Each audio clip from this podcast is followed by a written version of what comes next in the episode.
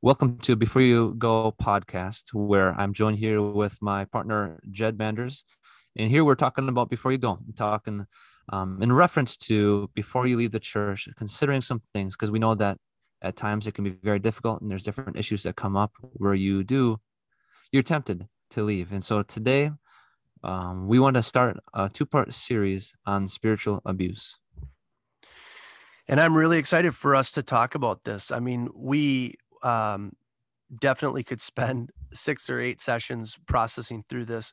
Um, and, you know, in shows to come, we'll, of course, be tackling the topic again. But one of the things that shows up in our lives and in, in any type of uh, situation um, where we work or within the church, which is our uh, focus today, there are forms of abuse um, in in that people want to be, uh, whether intentionally or not, controlling. Um, and there's different forms of control, and that's not new. However, uh, uh we do want to state at the very beginning we're not just recording this to point out ways that people um, experience abuse and uh, where where we want to make or give people reasons to leave the church. We want to really process through how this happens um, in people's lives and, and, at the church in order to process through how we can receive healing in it because our goal is again not to um, you know sling mud toward the church that's the bride of christ but our goal is to continue to deal with the topics that we experience and uh, do the best we can to help people process through for healing so that we don't give up on the church. Alex would you want to add anything to that no, that's definitely true that this isn't done to go back to your church be like, wow, this is horrible, this is horrible, this is horrible, and just have a list of reasons to leave, but rather uh, to identify maybe in the past where you have been hurt and um, and there's possibly like bitterness towards God because of that, but being able to acknowledge it, to name it, and then uh, to bring it to God and work through it. Mm-hmm. So, that being said, uh, just really wanted to get into the topic at, at hand uh, as quick as possible. There's a there's a way that we can you know look up definitions of words, um, but rather than looking up uh, maybe what Wikipedia has or Webster's dictionary has for spiritual abuse, I mean you you could do that on your own, listeners. But Alex, uh, how would you describe in your own words? what spiritual abuse is. Yeah, no, that's a a, a great question, and I think it can be done in many different ways, and so it might be hard to to identify. And so, I I think of it more in pictures. And so when I think of spiritual abuse, I think of the opposite of what we see Christ doing with people, and and that can be um, different pictures, and I, I mean it in this way because we do see Jesus eh, compassionate towards people, but we also see him very stern and and speaking some very strong words against others. And so there's um, context and situations play into this. And I know this is not giving you a, good solid definition. Um, help help clean this up for me, Jen. Well, I liked actually the way that you were talking about the picture because sometimes it's not even well, so first of all, uh, I guess by definition, um, it's a form of control. Any type of abuse is a form of control. And it doesn't mean that someone is trying to be controlling, to be malicious. Um, but that's what, uh, you know, if you experience that, that's a form of abuse. And so I think that, you know, first of all, the reason I like the picture is because sometimes we can't even put words to um, how we are, are feeling or, or being treated as much as it's like a sense or it's a feeling or it's um, you know even uh, the prompting of the holy spirit within us that helps us to see that hey something doesn't seem right it doesn't feel right um, you know this just doesn't make sense. Uh, I, I should be um, being um, i don't want to say encouraged all the time because you know the holy spirit doesn't only encourage believers but when people who are in positions of leadership suppress uh you know what's ha- you know suppress um, the work that god is doing within us then that's a form of abuse. Um you know the bible tells us to to build up. The bible tells us to encourage. The bible tells us to look for ways to incorporate or bring people into the church or the body of christ. And so when when we are experiencing abuse uh, spiritual abuse in some form usually it leads to us feeling as though we're not good enough or um, or we're not welcome or um, here's here's uh, you know another area where you're failing and someday when you get uh, right with god in that capacity then you'll be able to um, you know take on a more of a position of leadership or uh, some something else that's happening. So it's more difficult to define i think in the sense of it it's something that we experience um, so we feel it and and we may know it's wrong but anyway so i don't know if i cleaned it up or if i made it muddier.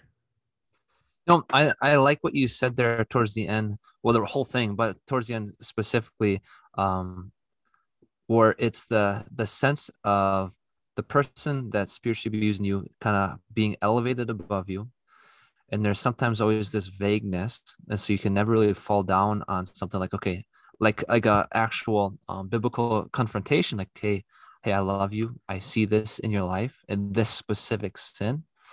And so like you need to repent of this and i'm here to help you compared to more spiritual abuse like just uh, these general words being used nothing specific and so you cannot really uh, make any kind of re- uh, actual repentance and turn from it and, and ask forgiveness or make restitution or anything like that. It's just you sit in this place of condemnation with no way to to be forgiven or to make anything right or to even seek forgiveness so getting to the kind of the heart and and i um i think that was just a really good you know explanation of the condemnation that we're left feeling when there is spiritual abuse that's occurring and um you know alex when i was uh, talking this through earlier with you we're talking about the pictures and the pharisees and um, how this shows up in the New Testament.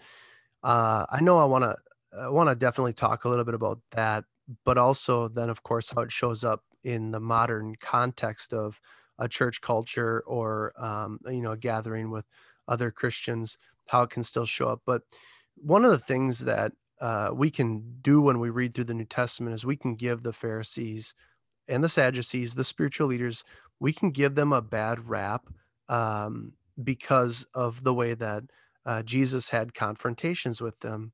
However, historically, when when Pharisees um, really kind of came about, it was because the goal was to help direct and guide God's people to obey the uh, some of the regulations, the Ten Commandments, um, the laws. The, there was a reason that they had come about, and it was with a very uh, good purpose to help God's people know God. But as we see over the course of time, and then we end up in the New Testament, we see that not only had the the rules continued to grow, uh, the oppression continued, but they were not even directing people toward God anymore. They were actually hindering people from knowing God. So Alex, I'm just thinking about uh, the way that the Pharisees uh, show up in the New Testament, and and what are some of the forms of abuse that we see, um, you know, maybe in the New Testament from the Pharisees. And I know I'm putting you on the spot, but I guess kind of what I'm thinking is how the people were following uh, the Pharisees, and uh, the people were divided.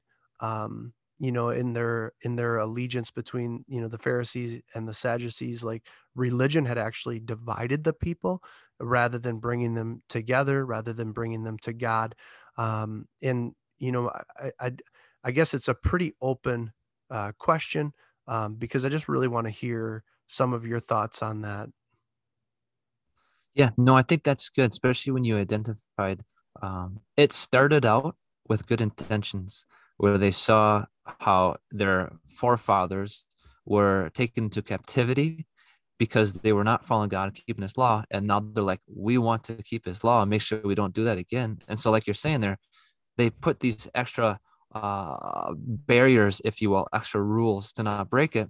And so we see the good intention, just like uh, nowadays, probably what turned into abuse. There was initially good intention, Um, but yeah, with the Pharisees, we see in the New Testament, we see, especially when Jesus um, calls them out, that they're laying these these burdens on people and not helping them at all, referring to these extra rules that are not even God's commands, but they added to it.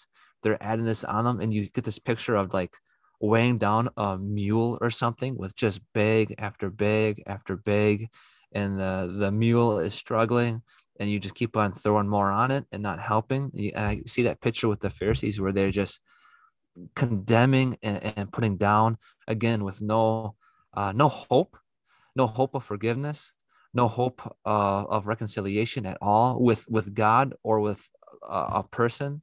Um, in Matthew 23, that's where we get the the woes that Jesus says to the Pharisees, the the condemnation, the judgment he calls on them.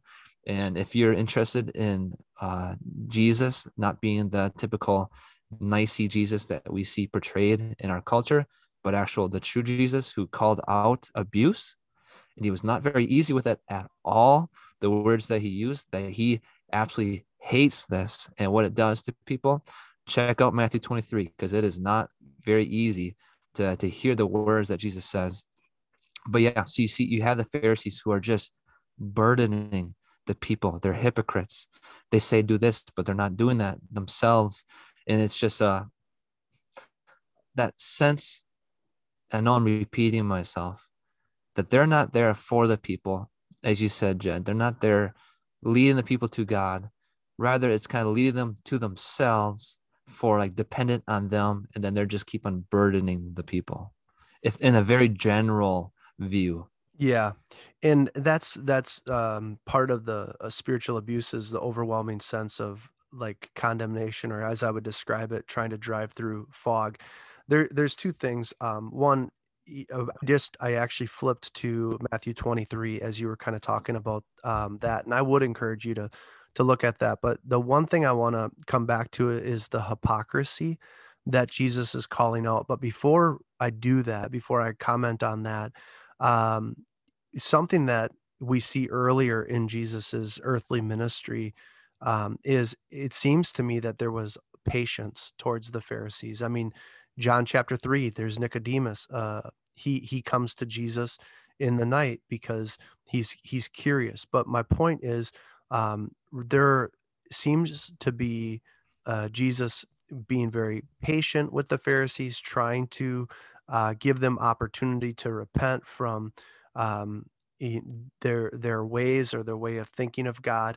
And then near the end of Jesus's earthly ministry, and of course, he has the uh, ability to know people's heart, to know whether or not they will or won't change, to know that they are not hearing uh, his words. So he he knew, he knows everything. But my point is um, that Jesus was patient with the Pharisees. He, in my opinion, he he was gracious towards them but the hypocrisy of the Pharisees just continued to blind them. And this is to me where I really wrestle through the spiritual abuse that we see within church when leaders uh, are unable or unwilling. And, and I want to say it this way like they are truly unable or they're unwilling to acknowledge the hypocrisy in their own lives because every single person has sin in their lives. Every person. There, there will never be a day that goes by that we don't uh, even alex you and i in positions of leadership that god has given to us there's never a day where we will not sin where there is never a day where we do not need the grace of god and what seems to be i'll say more evident is when people are um, resisting that or they don't see their need for grace then they can become more um, controlling or they become um, more oppressive um, because they don't see their need for that grace each day. Um, and and I don't just mean uh, that we need uh, that that we that we sin because we commit sin. Just to be clear, but there are sins that we do by not obeying the commands of God. Those are the sins of omission, not doing what He's asked us to do, not demonstrating the love to our neighbor that he calls us to have, not loving God first with all of our heart, mind, soul, and strength. Um, there are sins that we commit through omission, not just the act of sin. Um, but that hypocrisy, Alex, that really resonates with me because I know that there are pockets in my heart where, um, you know, I don't realize that I'm uh, a, a, hypocrite, and yet I don't realize that yet because I haven't, um, you know, God God is continuing to reveal that to me, and and I know that's true because of the other areas of hypocrisy that He has exposed to me and continues to work me through. I just I'm not uh, at a spot spiritually where I'm able to process that yet. So he hasn't revealed it. That's my that's my uh, my my my two cents to that. Yeah, that in the correlation with the pride and the blinding and the, the hypocrisy, um, and I just I I just think again and again, uh, the gospel that will keep us from from going down that direction because we understanding we are sinful. Like we are completely dependent on god's grace. Um, martin luther he once said that he he was asked like why why do you preach uh big word justification by faith? Meaning why are you teaching uh that you you're made right with god you're forgiven by faith alone christ alone? Uh, why do you teach that every week? And martin luther said I teach justification by faith every week because my people forget justification by faith every week. And I, I, I absolutely love that call, the idea on two fronts. One, we forget it because we, we tend to start moving back to works righteousness that we, that we need to do these things in order to be right. Kind of like with the Pharisees that we, we need to do these things, uh, whether that be then we condemn ourselves, that we feel guilty, that we are not right with God because we're not perfect and we're not keeping God's law. But that is true if it wasn't for Christ. And so, in that sense, but also the, the other sense um, that we begin to think that we are better, that we we don't need justification by faith because we we have it together. We are keeping these things, and so that's where the pride comes. But yet we preach justification by faith every week. Uh, as Martin Luther said, we preach the gospel that we are all dead in sin. That, as you said, Jared, the, Jed said, the um, we're we sin every day. Yet that's why we need God's grace, and He is gracious, He is forgiving, He is merciful. That's a great uh, transition to uh, where we'll spend the last few minutes of the show um, talking about. Okay, so Alex, we're we're in a spot, let's say for for the listeners' sake, where we uh, experience forms of spiritual abuse at the church. Um, you know what what can we do? How how can we um, you know, process through that because the last thing we want to do is just encourage uh, listeners to like say, "Oh, you know what? I'm in a church that I, that I experienced spiritual abuse, and therefore I'm just going to leave," um, because the that that uh, may be the situation that you're in.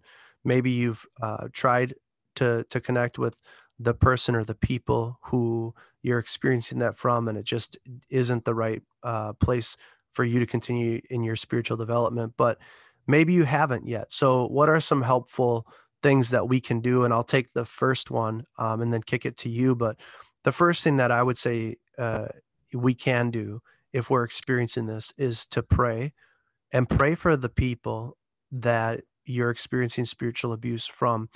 And the reason that this is so important is as we're praying, God tends to do uh, several things through that. But one, He'll soften our heart toward those people and um, you know it may just be the grace that god gives to you that you're able to give to them that will help them to see what they're doing but the other part is um, as you pray sometimes god gives you uh, insight into what that person is really experiencing um, in in their life and it may be through that prayer that you're able to like really connect with that person or minister to that person in a deep way um, but I don't want you to feel like I'm putting the ownership on you to do something other than pray for the person or people whom you're experiencing spiritual abuse from. But I know there's a lot of uh, helpful hips, uh, helpful tips. Uh, so, Alex, what what other helpful tips could someone do if they're in a spot where they're experiencing spiritual abuse? Yeah, and and if if I do like you do, just focusing on the person, um, as in the person being spiritually abused, whether it be you, is really trusting that the wrongs will be made right in the sense of of justice. God, God sees it. He's not just turning a blind eye, even if everyone else maybe people you've kind of reached out to that maybe they've just not listened or no, that's not right. So and so, he's a he's a, a, a man of faith. He would never do something like that. Or and you've reached out and but God does not turn a blind eye. He sees it. Um, as we see like in Psalms with David, when he was getting some serious uh, opposition from people, spiritual abuse, even if, if you want to use that. And he cries out, God just constantly crying out. And many times you see the next thing, and God answered, the Lord answered. But so know that God does not overlook it. It may not seem like it's being resolved right now, but God sees it and He knows it, and it will be brought to account. Um, the second thing with the same with the Psalms is bringing it to God, where many times David in the Psalms goes on for the majority of the Psalm talking about how he's in absolute anguish, he's in pain. He gets no sleep because he's crying all night, and he goes on and on. And we can relate. We can relate so much with the Psalms. And then oh, a lot of times at the end of the Psalm, the last like verse, two verses, he says, "But I will trust in the Lord." but I will worship God. I will go at that time to the temple and I'll be in his presence because he is my rock, my fortress. The, that that's who I can go to. He is the God of my salvation. This is who God is. And so even in this absolute anguish, and we bring that to God, that we can go to God and find that comfort and that even joy in that time. Wow. So a couple things, pray, uh, spend time with God in His Word. I mean, those are some things that I've heard, and um, and I would also say at some point, um, being able to approach the person or people in a one-on-one situation, and um, very cautiously uh, offering how you feel uh, when when you're treated a specific way, but um, it's really hard to know when that's appropriate and when it's not because if if someone is um, oppressive toward you they they may not be in a spot where they can hear your your heart and handle it well. So um, i think that in the shows to come we can process through that a bit more on how to handle spiritual abuse um, when when we're experiencing it from people in leadership but for now uh, we i would say i feel very comfortable and confident saying one pray to seek um, God through His Word. Alex, any other uh, comments about that before we wrap the show up?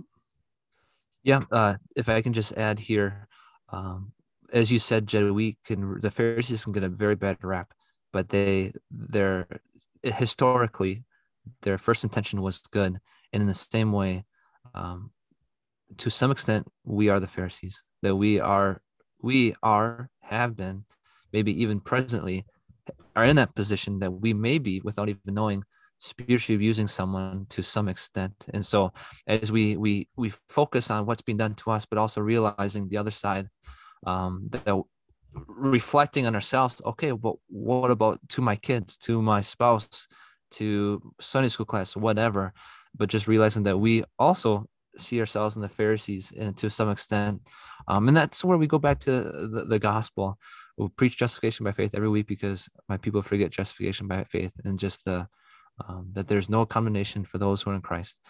And coming back to to there's forgiveness. There's forgiveness in Christ, even when we are in that spot of the one doing the wrong.